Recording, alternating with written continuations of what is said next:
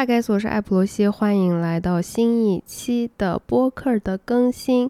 这一期的标题呢，我们在拍之前就已经想好了，所以在这个节目开始之前，就想先道个歉，因为，呃，不管是这个标题也好，还是我们谈论这件事情的方式也好，呃，都是我们的这个各自的应对机制。我跟梁老师的会比较像，就是嘻嘻哈哈，哈哈嘻嘻，就是什么事情都喜欢开玩笑。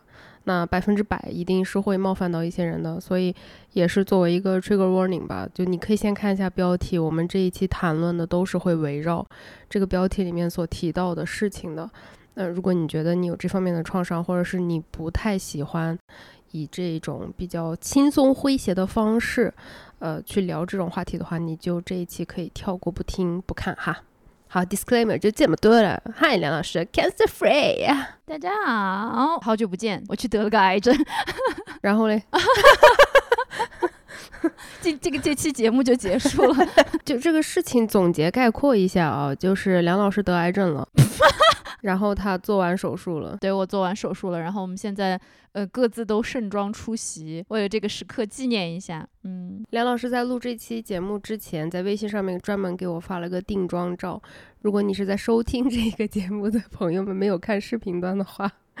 我去给你们形容一下啊，他此刻如果他没换衣服的话，应该是穿着一个黑色的西装，然后红色的抹胸裙子，然后我甚至这个人下地狱到我刚才看到他那个定妆照的时候，我忘了他脖子口那边 贴的是那个手术后的那个，他你觉得是个 choker 是吧？嗯，白色 choker，choker。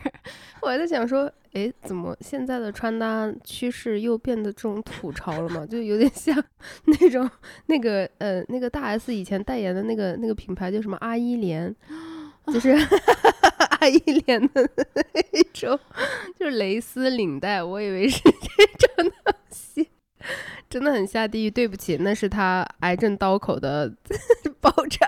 天呐，也没有好到哪去。我为了让大家那个观赏的。那个状况更好，因为我其实可能明天才需要拆到把这个拆掉，呃，今天或者明天其实就可以取了，但是他就会看到真实的刀口，还蛮 吓人的，嗯，所以就嗯保险起见，这样看起来会比较温和一点，嗯嗯，先跟大家讲一下，这个是我读读读 对吧？讲不清楚，甲状腺恶性肿瘤，然后它如果在分类的话，它叫乳头状瘤。我觉得如果说到癌症，尤其是像您这种年纪轻轻的得癌症的人。嗯，大部分的人应该会有一个好奇和一个警觉，说，你你是怎么发现的？你刚开始的时候是有什么症状吗？你是出于一个什么契机去检查出来的这一种？呃，发现这个其实是很多年前了。然后我一直有那个甲状腺结节的问题，呃，但也不算是问题，因为每一次去不管是医院还是体检机构去做那个甲状腺结节的那个就是 CT，然后他们都会报的是我这是一个三 A 等级的，所谓三 A 等级就是一个正常的结节，因为它形态非常正常。嗯，你知道那种好的瘤子，它长得都比较光滑嘛，对吧？嗯，所以它报的都是一个非常正常的一个等级，然后没有引起过任何怀疑。所以我每一年都在体检，然后但是它每一年都在长。那以前医生可能给出的原因是因为我怀小孩嘛，然后孕激素会猛的上升，所以它会有一个很大的一个身身体里面所有东西都会有一个很大的一个增长期。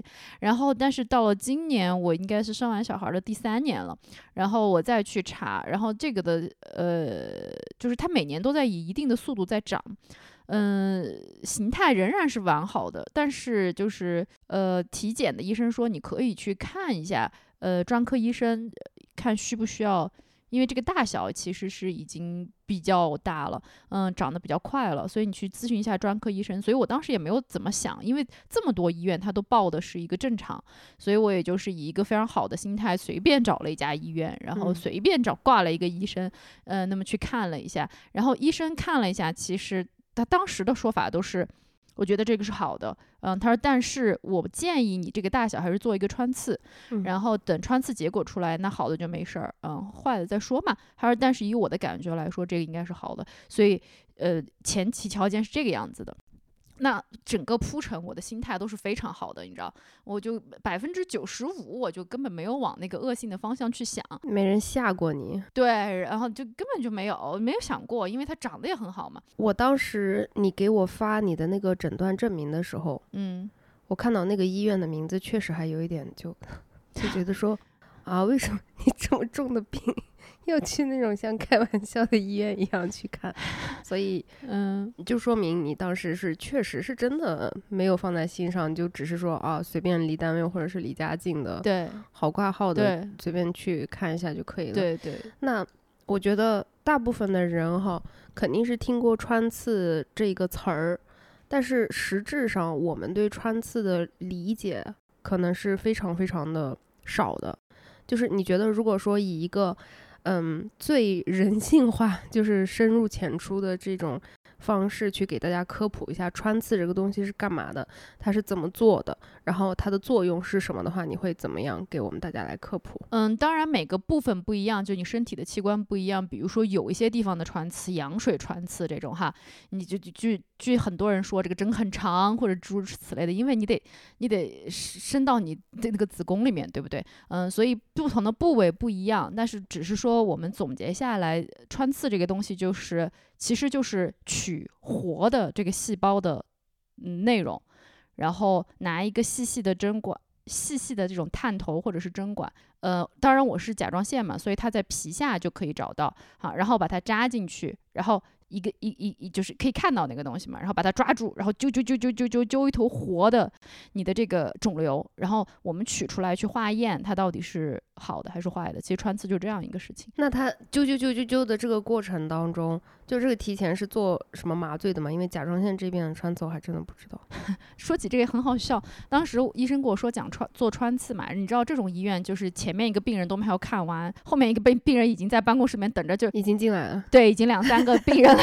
然后大家的共同在参与这个讨论，就很搞笑。然后医生就让我做穿刺，我就说可呃痛不痛哦？然后医生还没有回答，旁边就有一个在看看病的大姐说超级痛，要痛到死，妹妹，我跟你说嘛，那个 那个针那么长，然后就就各种给你 给你演变完，然后医生脸就很臭，然后医生就跟他说。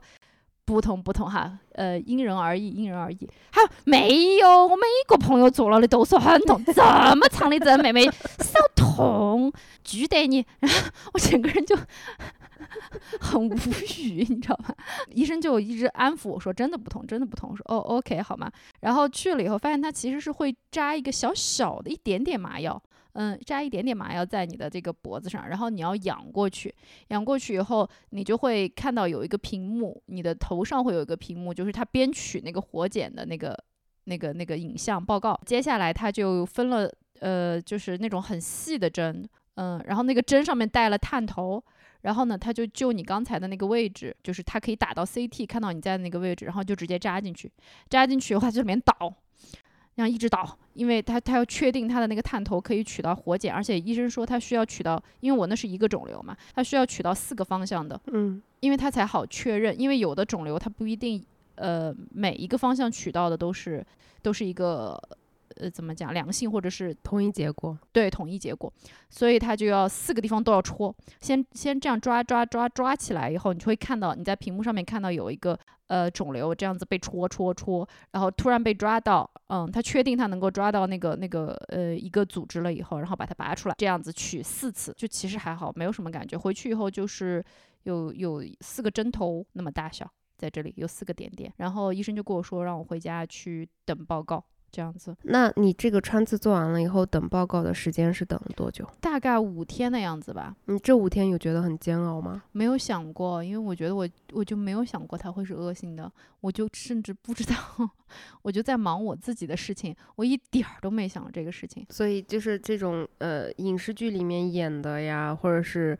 文学作品里面写的，在等穿刺结果的过程当中，回想整个人生，然后做出什么重大决定，这些都不存在。对我来说不存在。那如果说你整个等待的过程当中都是这种心态的话，你拿到那个结果上面咣写着恶性的时候，你当时第一反应是是什么？会有很巨大的那种懵的感觉吗？呃，先不是拿到结果，就先是我在上课。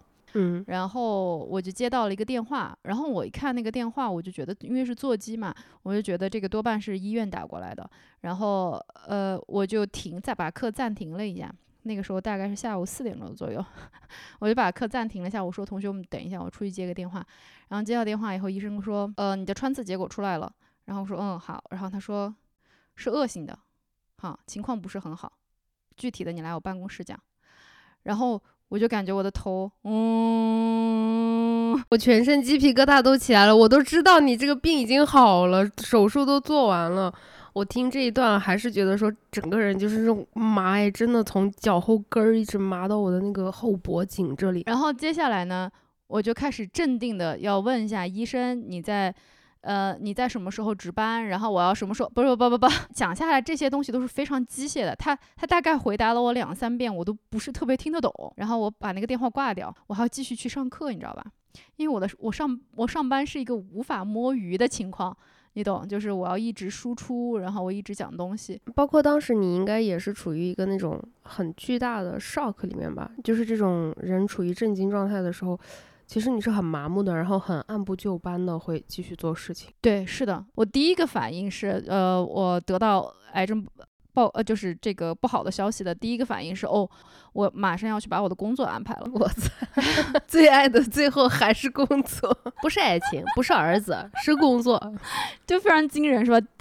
人民教师唯一的使命，工作，好好工作，太感人了，给我发个五个亿工程奖还是什么？就第一个反应就是先到办公室去，然后看到校长，然后我就跟校长讲说。呃，我跟你讲一个事情，然后呃，你你你要冷静的接受一下这个事情，因为接下来我可能因为我的问题，我的课程会有一些变化，那就必须要有人来接手我来上课，所以课你们必须要重排，这可能是接下来会给你带来的麻烦。好，然后嗯，校长说啊，怎么了？什么事儿？特别乖。然后我就跟他说那个呃，我我得癌症了。校长这个时候还在抓头皮说，你怎么可以这个时候还要关心你的代课啊，梁老师你怎么怎么怎么样？然后梁老师在旁边说，呃，你冷静一下，你先给我排一下课。对对对对对，真的是这样子的。就当时说完以后，校长那个眼泪哗一下就下来了，你知道吧？然后我就懵了，我说你你你你你你你你先别，你先不要这样。先不要这样，先不要这样，好，我们冷静。我们说先把那个课的事情想，然后他整个就就处于就是他说怎么会这样，然后就哗哗哗眼泪就一直流。然后我说那个没事儿，然后我还过去抱他，他把他自己眼泪擦了以后，他他觉得嗯不行，得镇定点了哈。然后他但是他一张口又开始哭，然后呢，sorry 对不起。然后他哭了以后，他他还边哭边说：“他说为什么你得病是我在哭？” 然后过了会儿，他就说他要他要冷静一下，然后他就去厕所。我知道得癌症的是你，我知道接下来面对生死的人是你，但是请你先让我宣泄情绪。我整个人都都在那种觉得又好气又好笑的那种感觉里面，你知道吧？然后我就一直跟他讲说：“真的没事儿，你现在最紧要的事情，你先把课排出来。”对，因为我明天就来不了了，我就要去挂号啊，干什么的，所以这个事情比较紧急，好吧？对，然后这个就是跟跟他讲的事情，然后完了以后，我就马上再开始跟你讲了，嗯，然后开始给我的就是最近的，就是最近的朋友开始讲这个事情了。这个就是当时拿到报告以后的，嗯，第一时间做的反应，就是交代工作，然后跟最近的朋友交代一下这个事情，嗯。所以我应该是第一批拿到你的那个报告结果的人嘛？对吧？当然是啊。如果要分类一下的话，好像我跟杨教授都是跟你的这个校长非常极端的一个反应的区别。是的，是的，我记得特别清楚，就是当时我是正在准备要呃留学，然后呢，我自己的生活里面发生了非常非常多可怕的事情，就是我不愿意去放到网上去分享的事情。然后当时我也是靠着你。呃，去给我做一个支撑。我觉得你应该很多年都没有听到我就是在电话里面崩溃成那个样子，对吧？嚎啕大哭，嗯，对。然后就是在这样子的一个状态下，我每天都在非常麻木的想要试图存活下来。我我记得特别清楚，我走到二楼半的时候，本来打算去一楼去厨房拿点喝的，看到你的那个微信，说我得癌症了。然后我就坐到那个台阶上面，我就一直在那边发呆。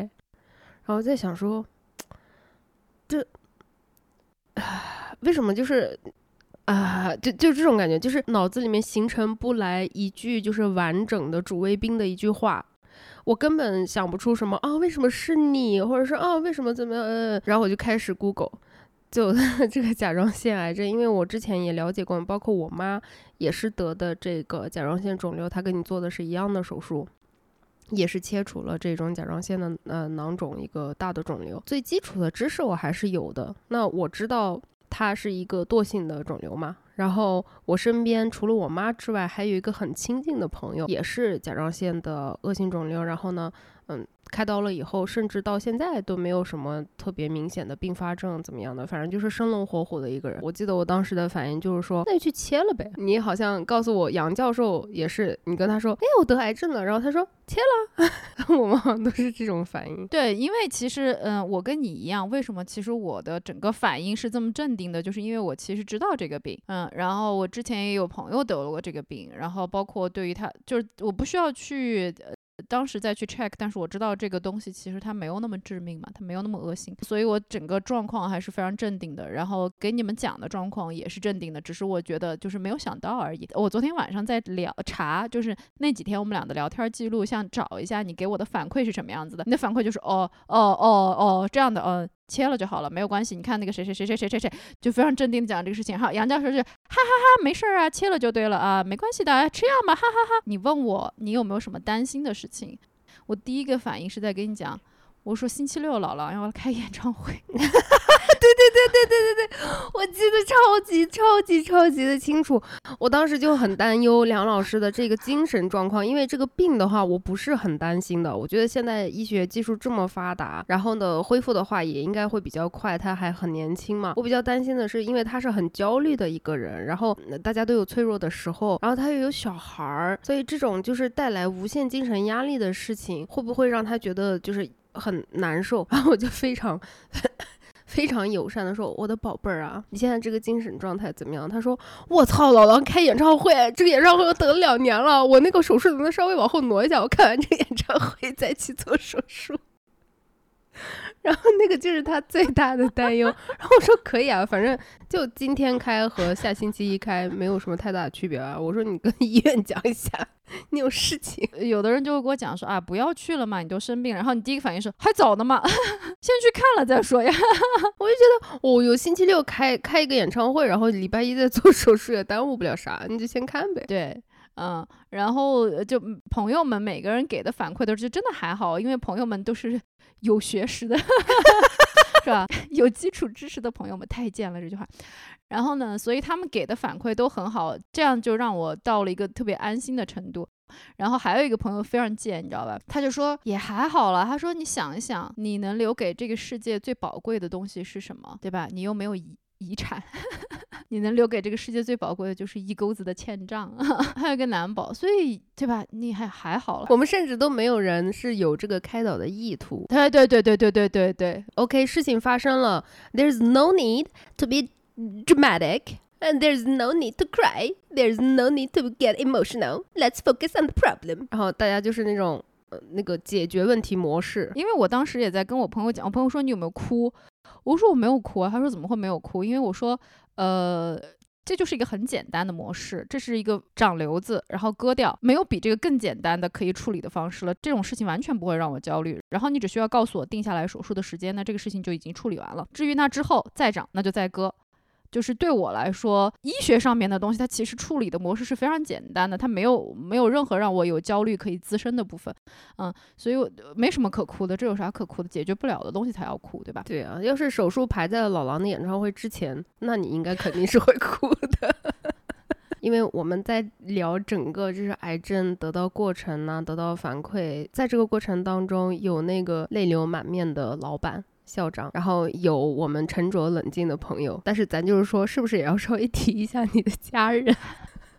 对不起啊，就完全忘记，sorry。就 how about 你，你爸爸，你妈妈，你的爸爸，根本就没有想要提到这个事情。你想问到的所有人的反应，其实就是他们真实人生的反射嘛。Oh no！那我不想知道你爸的了。我爸就是焦虑和悲观嘛。呃，我爸的整个过程就是，当你你你非常开心的每天，呃，就是在 push 整个进程，然后呃安排手术事项的时候，他会坐下来告诉你说：“你确定吗？你会因此。”或少少活非常多年，天，嗯，就算做了这个手术，你也要做好你可能会早死的准备。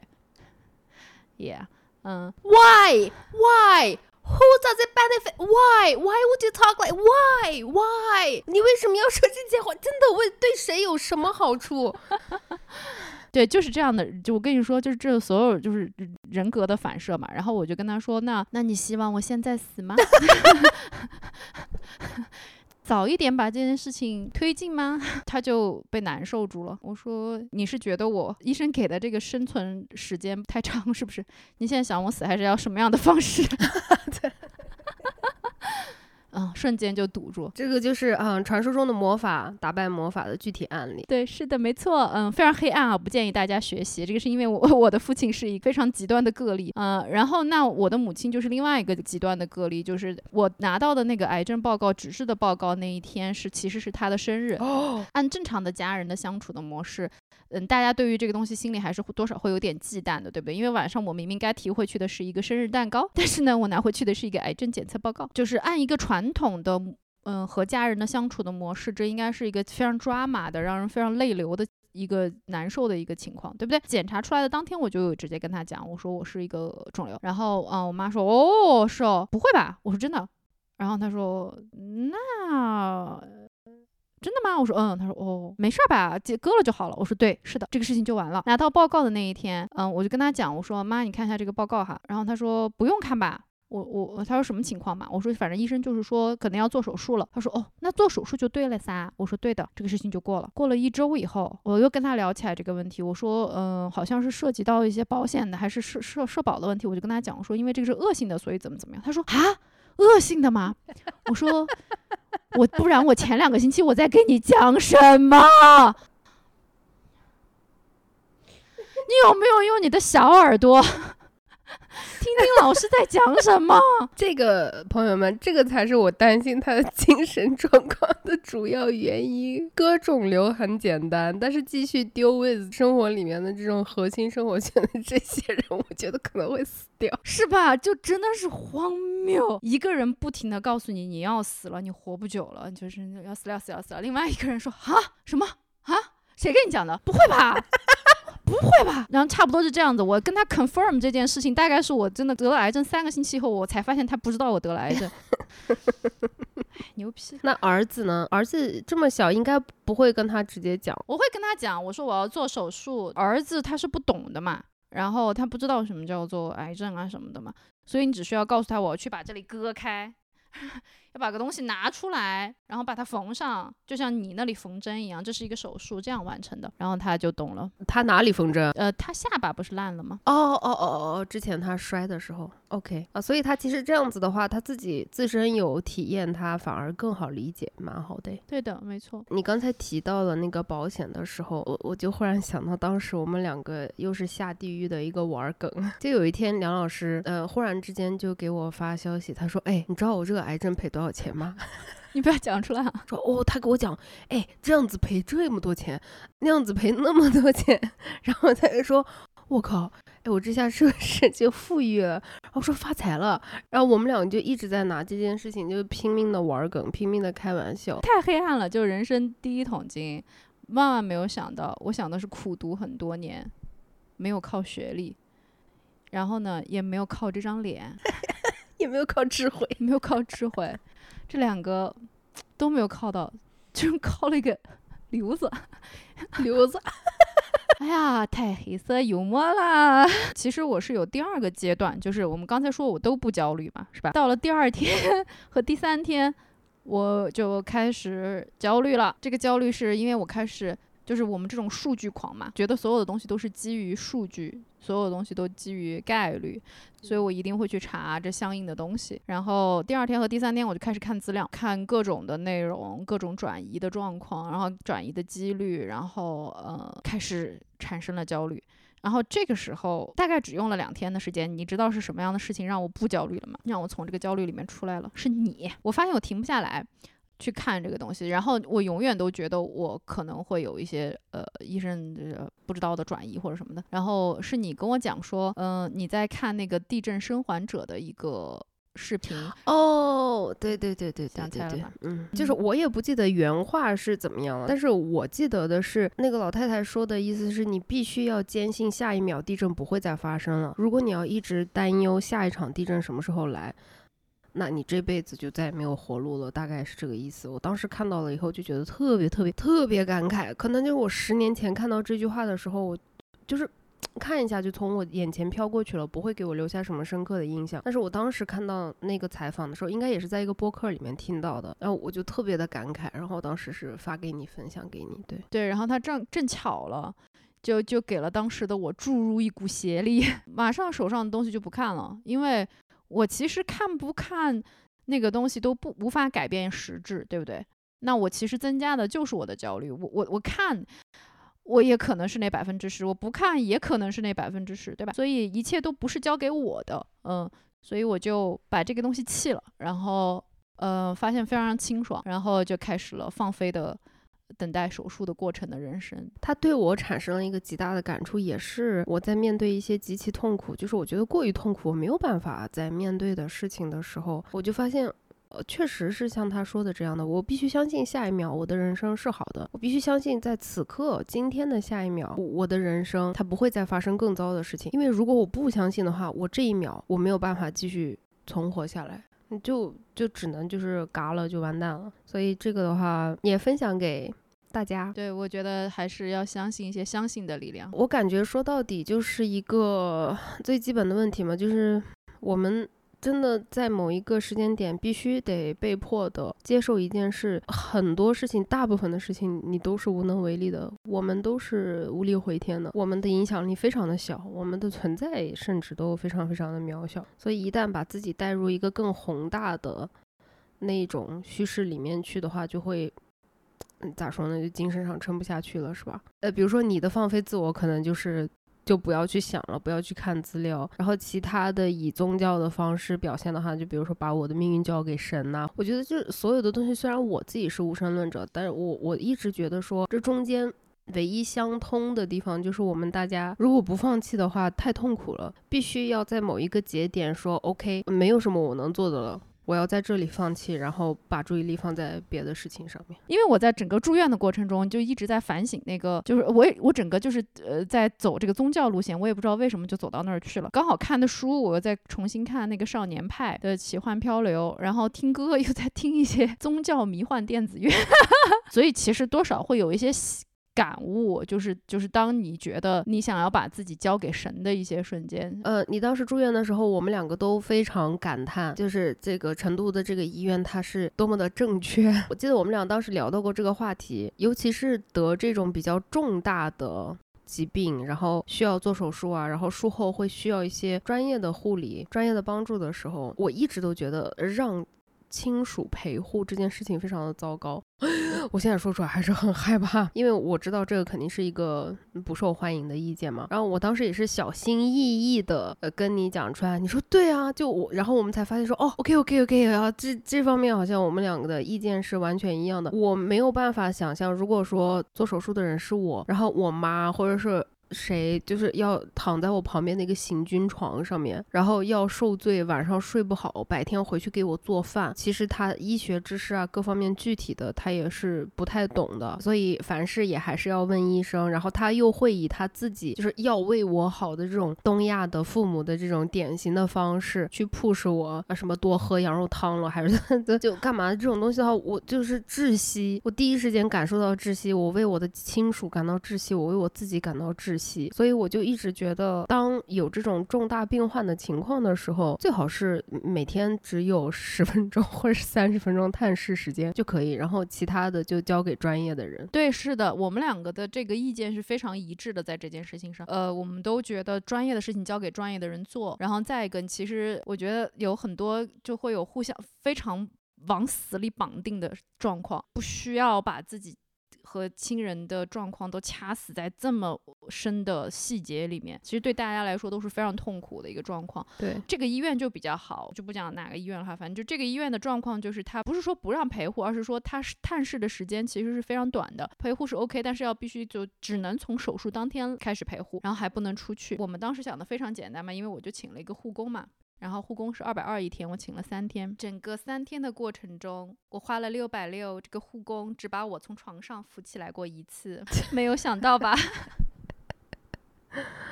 天哪，这个护工极其不专业。我是晚上做的手术，所以从手术室推回来，我整个人也是半昏迷、半昏迷那个状况。那一整个晚上我都非常渴嘛，因为把醉推了。然后我的脖子是起不来的嘛，我身上有我这里无法用劲嘛，所以我是起不来的。我一整个晚上想喝水，找不到人，我的护工不知道去哪个房间了。在请护工这个事情上哈，以后大家也注意，给钱之前你可能要考察一下这个人。再一个呢，不要一次性全部全全部给完。再一个呢，就是 你要定时的，可能会给他的上司可能会有一些反馈。如果实在不好，那就赶快第一时间就换人，就不要像我这种。我到了第二天发现我可以自己起床了以后，我就根本没有喊过他，理也没理过他，就是我懒得去说，就是我是那种人哈，就是我我知道我。我接下来可能会，我一旦去跟他说你这个有问题，你没有给我弄好，那我们就会进入那种辩论阶段，对不对？对，然后你的精力会无限制的要往这里面去耗。我又嘎了喉管，我又嘎了气，我又插了气管。我唯一想干的事情就是闭嘴消停。然后，所以我是不愿意去花这个力气去，就是说把这个几百块钱的事情处理好的。所以你想怎么样就怎么样就好了。我只要自己能爬得起来，这一切问题我都能解决。就你说到这个护工踩雷的时候，我们在之前表达说啊，我们俩觉得就不要有亲属陪护叭叭叭的时候，我就。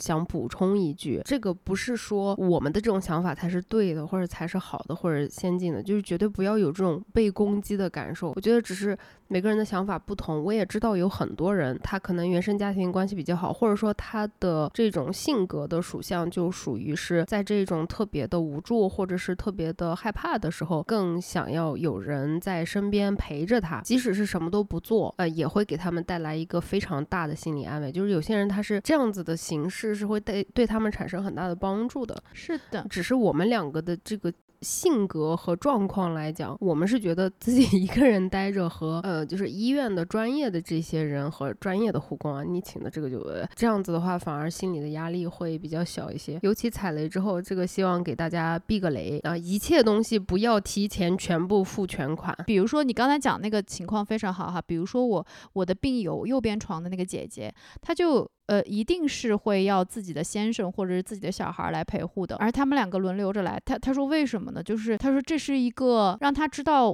我生命进就是意思就是类似于知道我生命进程的这样子的时刻，这是一个很重要的事情。嗯，我不觉得这是在给他一个麻烦，如果是麻烦，那也应该是我们一起去面对的一个麻烦。嗯，然后他说我想让他，我想让我的先生或者是我的小孩跟我一起度过这样的状况，知道我发生了一些什么，在我身上经历了一些什么。所以我觉得这个就是家庭关系特别好、特别和睦的情况下，就经历这一切其实是挺好的。诶，我突然想到一个问题啊，就是很鬼扯，我在想这个可能性。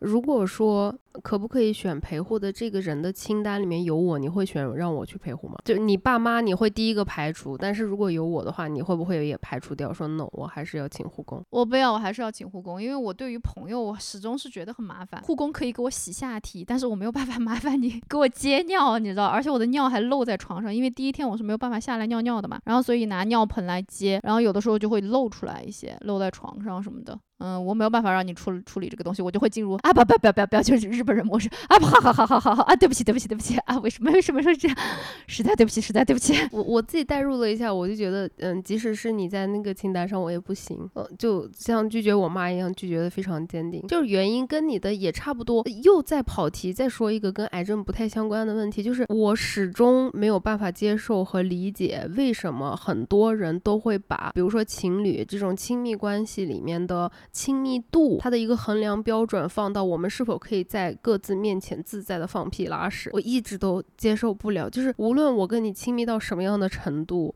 无论我有多么的爱你，为什么我不能诚实坦诚的无法面对你拉屎这件事情？就是我无论我有多爱你。我也并不想闻到你的屎味儿，就是我不想观看你拉屎这件事，然后我也不想听到你放屁的声音，我也不想闻你的屁味儿。每当我在生活当中实践性的这样子去讲的时候，大部分的时候接受到的反馈，大家都会觉得说啊，那是因为你还不够爱他。然后我就觉得说，Well，let's agree to disagree。你觉得这方面你是那个属于那一派的吗？就说如果我足够爱你，你在我面前放屁拉屎啊，还是什么炸但拉稀，我都不会有任何放屁和拉稀这件事情，不管是任何人，他都不会带来好的观感，对不对嘛？我们就说一个客观，难道你爱他？这个飙戏这个瞬间嘛，怎么可能？朋友们，啊，我觉得面对一下真实吧，就是你你不想要这个东西的，我我不我不想要，就是反正因为我本人是是这样履行这件事情的，我我会回避掉别人。对对对对对，但是你不觉得就是这个这个社会上的人真的很多人都会以这个作为一个风向标，说你已经可以在我面前舒适到这种程度了，那就说明我们的关系已经非常亲密，这是一个非常好的事情。我觉得说。No, please don't。那你尝一下试试看，你吃一口更亲密，你可能比别人更亲密。我觉得这个也是我肯定没有办法接受同居的一个非常重要的点。就无论我是不是以后进入婚姻，还是只是一个长期的伴侣的状态，包括我跟你一起养老的话，我也不可以接受，就是你坐到我沙发旁边，然后就。就那一顿放屁，还是嘿嘿，我可不可爱？就是 no 不可爱，去厕所不可爱是不可爱。但是我们到了六十五岁或者七十岁，我们也没有什么什么人可以一起养老，我们夹不住了。我们俩坐到，我们俩坐那儿看电视，看那个 BBC 放一个纪录片，我们俩就从头放屁放到尾。你你不然你以为你老了还能干啥？在有自理能力的时候，在有自理能力的时候。Anyway 偏题了，我们继续来聊一下住院手术之前。我就在医院里面住了几天了，因为要一些术前检查。这四天大概是我这几个月以来睡得最好的四天，这几年最轻松、最开心的 几天了吧？对，是的，嗯，因为 我们之前嗯没聊过这个东西，但是前几个月我一直有睡眠障碍嘛，就是每天都在都在靠吃药才能入睡的一个情况。我来到了医院以后，第一天十点半就睡了，什么都没有发生，我就睡着了。睡到早上七点半，中午还能睡午觉。最绝的是，我大概从十五岁开始起，我就不可能戴着耳机听音乐睡觉，我我做不到这个事情。我是我是这样的一个人。我那天中午听着音乐睡着了，我觉得医院是个他妈的伟大的、充满神性的地方，就特别 peace peace 到我真的无法形容。我觉得这是为什么呢？因为他给了我一个心安理得的阻断。我和我的生活的一个契机，我刚才也在想这个，嗯，它是你不得不阻断啊，就是从这儿你必须分和你的所有这些乱七八糟你的生活做一个分离，然后因为什么？因为不是我愿意，不是我选择的，是我不得不，因为如果是我选择的，我会焦虑，那这个事情是没有办法的，他就给了我一个巨大的外力，告诉我你只能这样，嗯，你现在开始吧，嗯，这就是你的生活。然后关在这里不准动，然后睡着了，就是特别特别的，就是平静。出院了以后马上就开始，就你跟我说的时候。我刚才心里面就很难受，当时跟我讲说，哎，住进医院以后啊，整个人心情很平静啊，然后特别开心啊，怎么样？我们当时也就是在玩梗嘛，说什么啊，真正的快乐是癌症带来的，怎么怎么样的。然后现在无论做什么，就就没屁眼的事情，无论做什么再糟糕的事情，就可以直接说我得癌症啊，你要怎样？就癌症 可以为任何事情开脱。就我们俩每天都互相在就是写这种暗黑脱口秀的梗的材料。但是你当时跟我讲的时候，我难受的点就是我感觉好。像这个癌症是真正切断了你的一个愧疚，就我们大部分的女性被驯化的。就我们真的是自带那个愧疚的基因，就我们没有办法在生活当中完完全全的去享受自我，或者说只关注自我，好像这件事情做一分钟都是不对的。无论你在用更多的去女性的知识去给自己去不停不停的加强这种方面的练习啊，怎么样的？我觉得时时刻刻大家都会进入一种有一点愧疚的状态。意思就是，如果说我此时此刻我没有操心我的爸妈，或者说我没有操心。我的姐妹，我没有操心我的小孩儿，我没有去在工作，我没有去在做家务，我没有在做一些什么，我没有在奉献什么，我没有在贡献什么的话，我就马上会进入一个有一点慌张、有一点愧疚的状态。然后我就感觉当时你完全被这样子被迫的阻断了以后，别人该 愧疚，因为你已经是在那个最高级了嘛，你都已经得癌症了嘛，要怎么样嘛，对不对？小孩不看是应该的，然后父母不操心也是应该的。这种时候你才，我感觉是第一次在你的人生当中，你有了一个机会，是你可以把你的全部精神和注意力放在你自己的身上，当下没有任何别的可以呃去分散你注意力的事情了，也没有任何别的需要你去照顾、需要你去付出奉献的。存在了，然后这个时候才人忽然之间进入那种平静的状态啊，十点半可以睡觉了，早上七点起。我甚至 昨天回家，我还在跟你讲说，哦，好想回医院。啊，对，昨天他给我发微信，他说，哎，我回家刚不到三十分钟就已经要暴躁要骂街。我说咋了啊？就是那种带小孩的那些繁杂琐事嘛。然后我就给他回复我说，要么你跟医生再说一下，回去再住院住几天。哎呀，因为我记得当天我应该比你。要焦虑和煎熬一百倍，你一直在问我，而且那个我已经是很控制我自己了，就是我可能想问十五次，我发一次微信。那天你们是排了几台手术吗？那天排四台手术，但是医生是提前不会讲的。然后到第二天早，我们只知道呃四个人里面谁是第一个进去，因为他六点半起来就我们所有人都要六点半起来换病服嘛，那就有一个人会通知他说要早一点，那那个人就是第一个，其他人都不知道。所以我们从早上六点半起来就开始。就呃不能就是滴水未进嘛，不能吃东西也不能喝水，然后就开始打留置针，就是给你输一些糖盐水，保持你身体的机能的运转，然后就躺在那儿也不准动，三个人躺在病房里面等，到底谁是下一个？从早上六点半开始起，嗯，这些呃知道我要做手术的人都在开始问，还没进去，还没进去，一个一个的走，左边的婆婆先走，呃那个是以后已经是中午了，然后中午大概快吃完饭两三点，右边的那个姐姐就进去了，我心想我那个时候已经在床上躺了。很久了，因为我其实是那种人，就是我我我知道有解决方案的人，我通常都是第一个去，因为我不想要等待和焦虑的时间嘛，对吧？因为都是反正都一样，结果呢，恰恰就把我能排到最后一个。然后我最后因为这两台，我左右两边都是两台大手术，因为需要术中去把那个拿出来的东西做病理去化验的这种，然后再做缝合，所以它的时间相对来说就更长。我等到晚上七点钟。接近七点钟做的手术。你刚才说吃完饭术前能吃饭呢？没有没有没有没有，我说呃，可能医生吧那些我不知道。哦哦哦哦，工作人员，我还在想，我说怎么做这么大的手术还要吃饭，怎么回事？没有不不吃饭不吃饭。然后但是还好的是没插尿管儿，嗯，这个事情就已经非常不错了。因为这个医院是新的医院嘛，哇，太科幻了。就是 又开始了，我又开始了，又开始了。梁老师住院住进去的第一件事情呢，当时就是癌症住院嘛，多多少少应该有一点沉重的心情。没有，他说：“哇，我跟你说，这个医院，哦，这里面是这样子，那边是那样子，哦，这个东西我没见过，哦哟，你看这个病房，就那样给我发那些医院的东西，就一直在我就是整个不能出去，每天都在那个过道里面探索，然后拍照，然后再看那个嗯，他们整个门禁的系统，然后再看他们的那些。空间图，我觉得哇，好科幻。讲起来，我被推进去的那个瞬间，就被推进去，他就要过层层的门禁嘛。然后我就到处看，然后发现他那个哇，真的就是像那种就是呃九十年代的科幻片一样，就是一层一层的，然后每一个门背后都是一模一样的白色的。然后他那个手术室是那种全玻璃的那种，然后还有渐变色，哇，好漂亮啊！就手术室也特别炫嘛，就是我特别特别喜欢他们这种高端的手术室。进去以后，觉得到处都是那种一面墙一面墙的仪表。那如果有学这个同学，可以给我讲一下，我觉得。好哦，好好，那个罩子这儿的，他说这是氧气哈，深吸一口，然后他说再吸一口，然后我就我连不知道都不知道是怎么不知道的，就是你根本就没有那个。Count down 就是什么都不知道，你只是感觉在吸，然后下一秒就是有人在喊你，哎哎哎哎，起来了，手术做完了。医生说打开以后有看到一些淋巴结，把淋巴结有送检去看，结果是说淋巴结它取样的淋巴结是 OK 的，就是没有转移的一些情况，但是呢还是有一些淋巴结就直接给我扯了，嗯，就这样子，像给鸡做那个鸡脖子之前的那种清理工作一样。对对对对对，就是把那个淋巴结扯下来。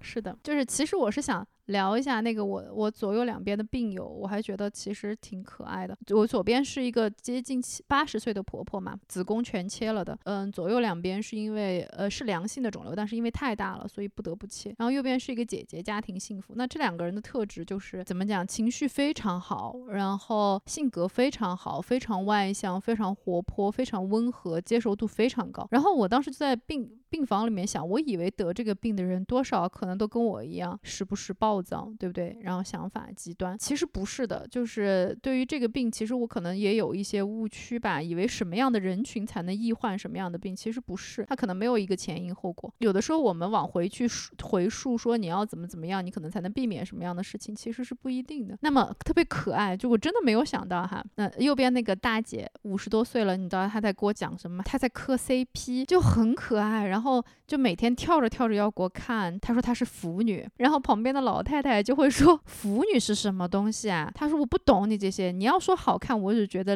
李某峰长得还挺好看的，可惜他塌方了。就是你你能听到一个快八十岁的老太太在讲一些这些东西的时候，你就觉得哇好乖啊。怎么讲？其实我很少跟陌生人在一个空间里面能相处这么久嘛，你懂？又不是朋友，也不是家人，嗯，但是这一次的体验让我觉得还蛮好的，就是有一种来自。就是特别平时的一些这种陌生人的温暖吧，或者是体恤也好，让我觉得那几天其实过去，虽然是特别不一样的人和特别不一样的年纪，嗯，但是在一些时刻你会觉得，嗯，他们给了你还是很多很多帮助和和鼓励吧，嗯，觉得还挺感人的。嗯，那个时候我觉得人性的一个点是在其他的情境下没有办法立刻感受到的。对，是的，就包括我躺到那个推进去的手术床上的时候，然后那个所有人都在给我打气，然后就是推出来整个过道里面，嗯，好多做过手术的和没有做过手术的，听到有人推出去要去手术室了，他们都会出来说加油哦，没有关系的。哦哦，That's so sweet。可能也因为得这个病都是女的。那在这个节目的最后哈，嗯，除了祝福。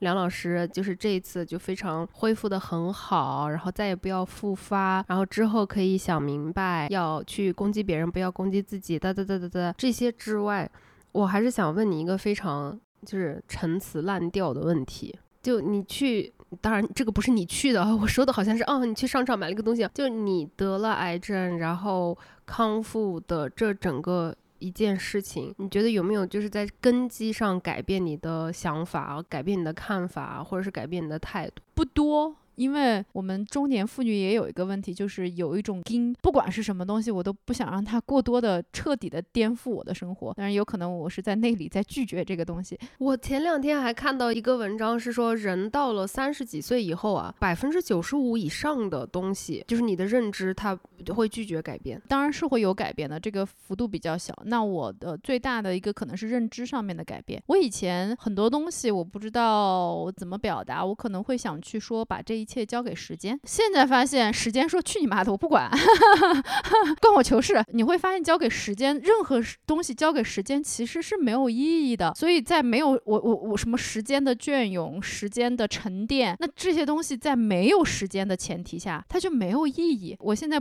不把时间当做是我检验什么东西的一个标准。我要去做任何事情，我要说任何话，要发任何披风，我要尽情声色、尽情抛洒爱的时候，我就不去考虑时间，因为这个东西对我来说已经失去。从从我可能意识到这个得病这件事情开始，觉得嗯，可能时间就对我来说没有太大的意义。这个很重大诶，就是此刻对我来说是有意义的。就所以我现在活得非常当下，就是我活得非常此刻。嗯，这个真的很。难，这个是难到什么地步？难到得个癌症 才能真正的做到的难。这个活在当下，我觉得说起来是非常简单，但是做起来真的太难了。就这个事情来说，我觉得可以矫正我很多做事的衡量的标准或者是态度了吧？觉得让我们看一看接下来的时间会活成什么样子，继续生四个孩子。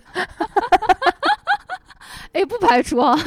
就最后给大家讲一个那个小 bonus 吧。当时我就有一点呃。